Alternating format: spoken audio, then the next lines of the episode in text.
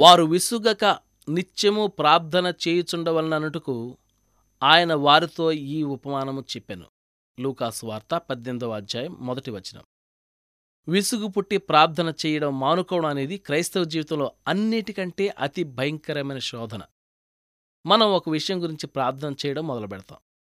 ఒకరోజు ఒక వారం మహా అయితే ఒక నెల రోజులు దేవునికి విన్నవించుకుంటాం. ఏది ఖచ్చితమైన సమాధానం రాకపోతే విసుగెత్తి ఇక బొత్తిగా ప్రార్థించడమే మానుకుంటాం. ఇది చాలా ప్రమాదకరమైన పొరపాటు. ఇది ఆరంభశూరత్వం. కనిపించిన ప్రతి పని మొదలుపెట్టి ఏదీ పూర్తి చెయ్యలేని పరిస్థితి. ఇది జీవితం నాశనం కావడానికి హేతువు.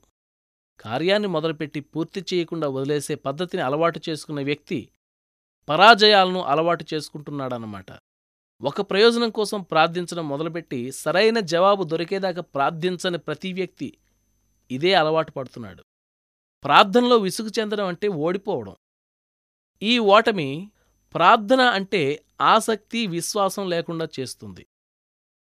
జై జీవితానికి ఇది ప్రక్కలో బల్లేం లాంటిది. అయితే కొందరు అడుగుతారు ఎంతకాలం ప్రార్థన చేయాలి? కొంతకాలం చేశాక ఇక దేవుని చేతిలో ఆ విషయాన్ని వదిలి ఆయనకు మొరపెట్టడం మానేయాలి కదా? దీనికి ఒకటే సమాధానం. మీరు అడిగిన విషయం మీకు దొరికేదాకా ప్రార్థించాలి. లేక అది దొరుకుతుంది అన్న నిశ్చయిత మీ హృదయంలో కలిగేదాకా ప్రార్థించాలి. మనం దేవుని సన్నిధిలో గోజాడడాన్ని ఈ రెంటిలో ఏదో ఒకటి జరిగేదాకా ఆపకూడదు. ఎందుకంటే ప్రార్థన అంటే కేవలం దేవుణ్ణి అడగడం మాత్రమే కాదు అది సైతానుతో పోరాటం కూడా. ఎందుకంటే ఈ పోరాటంలో దేవుడు మన ప్రార్థనలను సైతానికి వ్యతిరేకమైన ఆయుధాలుగా వాడుతున్నాడు.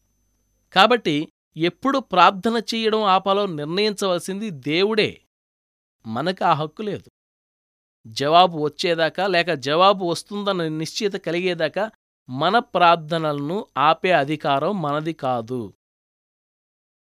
మొదటి సందర్భం అయితే సమాధానం మన కంటికి కనిపించింది గనుక ప్రార్థించడం మానేస్తాం.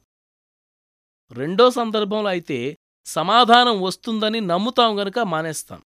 ఎందుకంటే మన హృదయంలోని నమ్మకం మన కంటికి కనిపించే దృశ్యాల వంటిదే. ఎందుకంటే ఈ నమ్మకం దేవుని నుండి దేవుని వలన కలిగిన నమ్మకం. మన ప్రార్థనా జీవితంలో అనుభవజ్ఞమవుతున్న కొద్దీ దేవుడిచ్చే నిశ్చయిత ఎలాంటిది అన్న విషయాన్ని మరింతగా గుర్తుపడుతుంటాం. ఆ నిశ్చయితను ఆధారం చేసుకుని ఎప్పుడూ నిశ్చింతగా ఉండవచ్చు. లేక ఎలాంటి పరిస్థితిలో మన ప్రార్థనని కొనసాగించాలి అనే సంగతి మనకు అర్థమవుతుంది. దేవుని వాగ్దానాల మజిలీలో వేచి ఉండండి. దేవుడొచ్చి మిమ్మల్ని అక్కడ కలుసుకుంటాడు. తన వాగ్దానాల బాట మీదుగానే నడిచి వస్తాడాయన.